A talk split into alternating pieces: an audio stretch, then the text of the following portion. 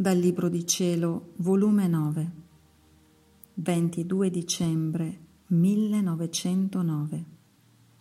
Il perché degli stati di abbandono nelle anime sante prima di morire. Avendo fatto la comunione, stavo lamentandomi col benedetto Gesù delle sue privazioni. E se viene è quasi sempre lampo oppure tutto silenzioso. E Gesù mi ha detto, figlia mia, quasi in tutte le anime in cui mi sono comunicato in modo straordinario, ho permesso alla fine della vita questi stati di abbandono.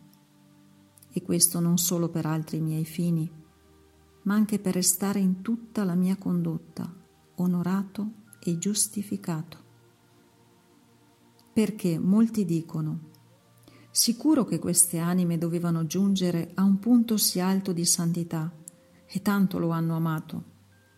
Con tanti favori, con tante grazie e carismi, dovevano essere ben ingrate per non giungere a tanto.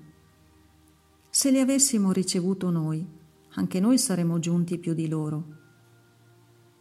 Ed io, a giustificare la mia condotta, manifesterò loro gli abbandoni le privazioni in cui ho messo queste anime, che è un purgatorio vivente per loro.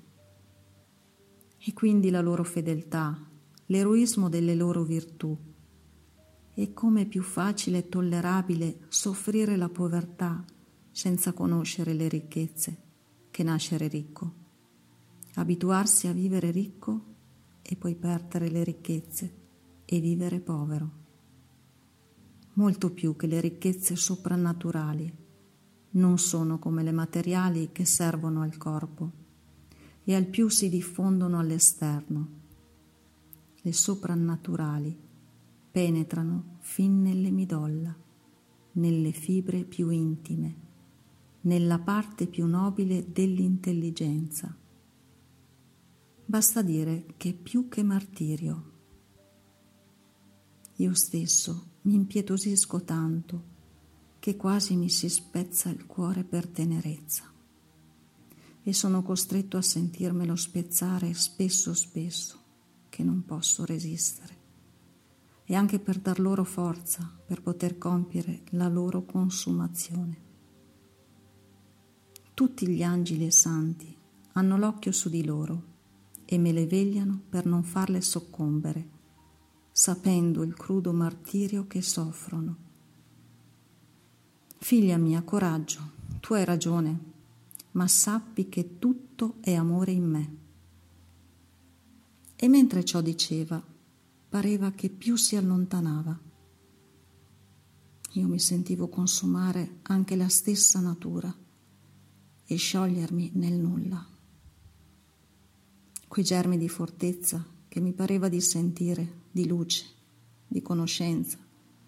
Tutto si risolveva nel nulla. Io mi sentivo morire, eppure vivo.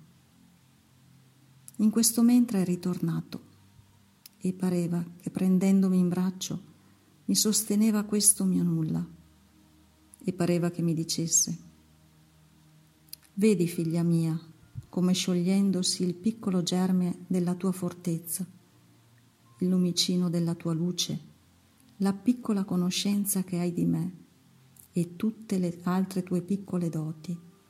Sottentra la mia fortezza, la mia luce, la mia sapienza, la mia bellezza e tutte le altre mie doti a riempire questo tuo nulla.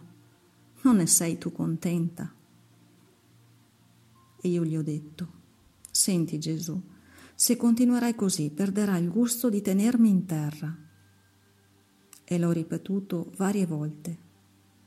E Gesù, non volendo sentire questo mio dire, mi ha risposto, senti figlia mia, io non perderò mai il tuo gusto. Se ti terrò in terra, terrò in terra il gusto. Se ti porterò in cielo, terrò il tuo gusto in cielo. Sai piuttosto che perderà il gusto il tuo confessore.